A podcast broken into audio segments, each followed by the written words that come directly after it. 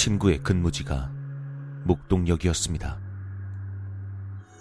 그날 친구는 야간 근무라 막차가 떠난 이후에 남아있는 승객과 시설물 점검을 위해 플랫폼을 둘러보고 있었습니다. 그런데 플랫폼 맨 끝 스크린 도어가 열려 있었답니다. 고장인가 싶었던 친구는 상황실에 계셨던 분에게 전화를 했습니다. 저 여기 스크린 도어가 열려 있는데요. 뭐? 어디? 너 설마 오목교 쪽 맨 마지막 얘기하는 거야? 네, 맞아요.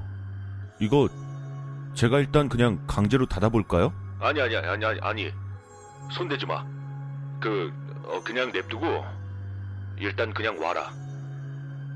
전화를 끊고 돌아보니 방금 전까지만 해도 열려 있던 스크린 도어가 닫혀 있었습니다.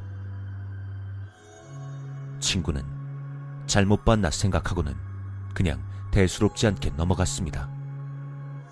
단지 고장이 자주 나서 그런지 직원분이 그 위치를 바로 말한 게 조금 걸렸다고 합니다. 그리고 세 달 정도가 지났을 무렵입니다. 이번에도 야간 근무라서 마지막 정리를 위해 내려갔는데 그 마지막 스크린 도어가 열려 있었답니다. 아, 뭐야 이거 또 고장이야? 이번에도 상황실에 전화를 거는데 스크린 도어와 승강장 사이에 떨어질 듯 걸쳐 있는 운동화 한 짝을 보게 되었답니다. 어떤 술에 취한 취객이나 젊은 것들이 놓고 갔구나 하는데 마침 상황실에서 전화를 받았습니다. 아, 예, 전데요. 저번에 그 스크린 도어 또 열려 있어요. 근데 이거 가운데 운동화가 떨어져 있는 거 보니까 아마 그게 끼어서 잘안 닫혔나 봐요. 그리곤 대수롭지 않게 걸어가는데 담당 직원이 황급한 목소리로 얘기했습니다. 야, 그거 줍지 말고 그냥 둬. 그냥 두고 나 기다려. 알겠어? 그 친구는 그때의 상황에 대해 이렇게 이야기했습니다. 귀신이라던가 뭐 무서운 물건 같은 건 잘 모르겠어. 영화 같은 거 보면 엄청 무섭게 나오는데 그때 그 운동화는 말 그대로 운동화였어. 어디서나 보이는 그런 거. 그리고 신던 애가 접어서 신었는지 뒤쪽이 접혀 있는 운동화였어.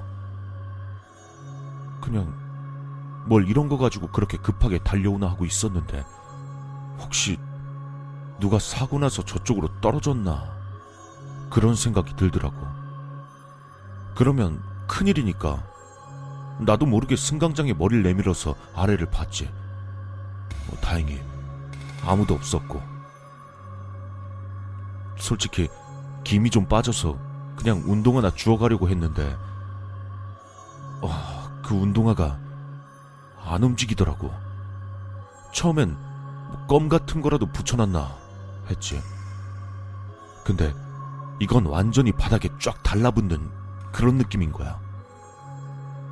그때 저쪽에서 직원분이 뛰어오면서 막 욕을 하더라고. 야 이 미친 새끼야 손 안 대?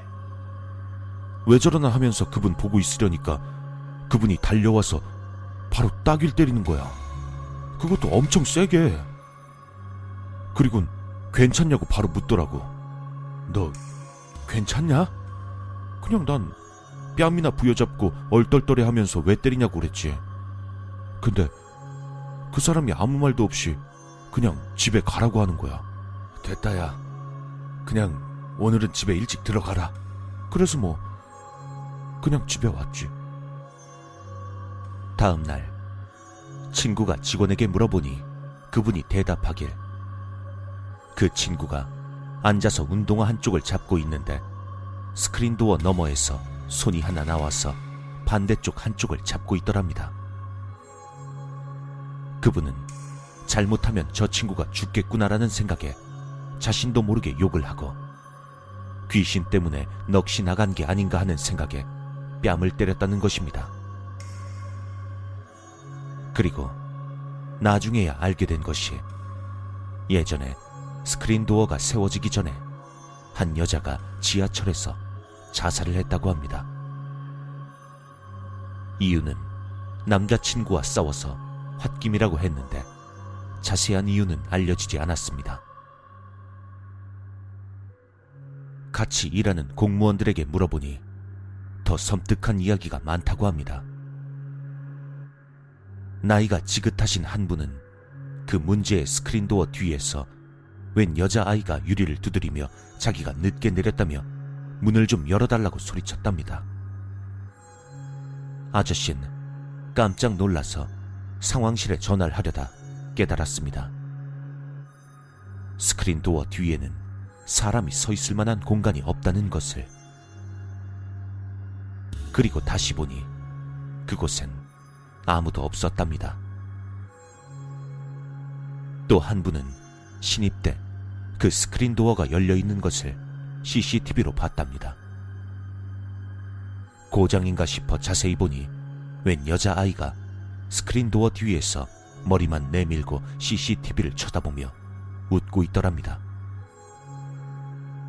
깜짝 놀라 다시 보니 스크린 도어는 닫혀 있었다고 합니다.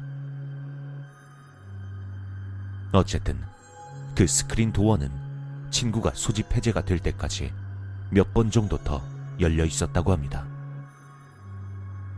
지금은 어떨지 모르지만 한동안 친구 말을 듣고 저도 목동역은 가기 꺼려졌습니다.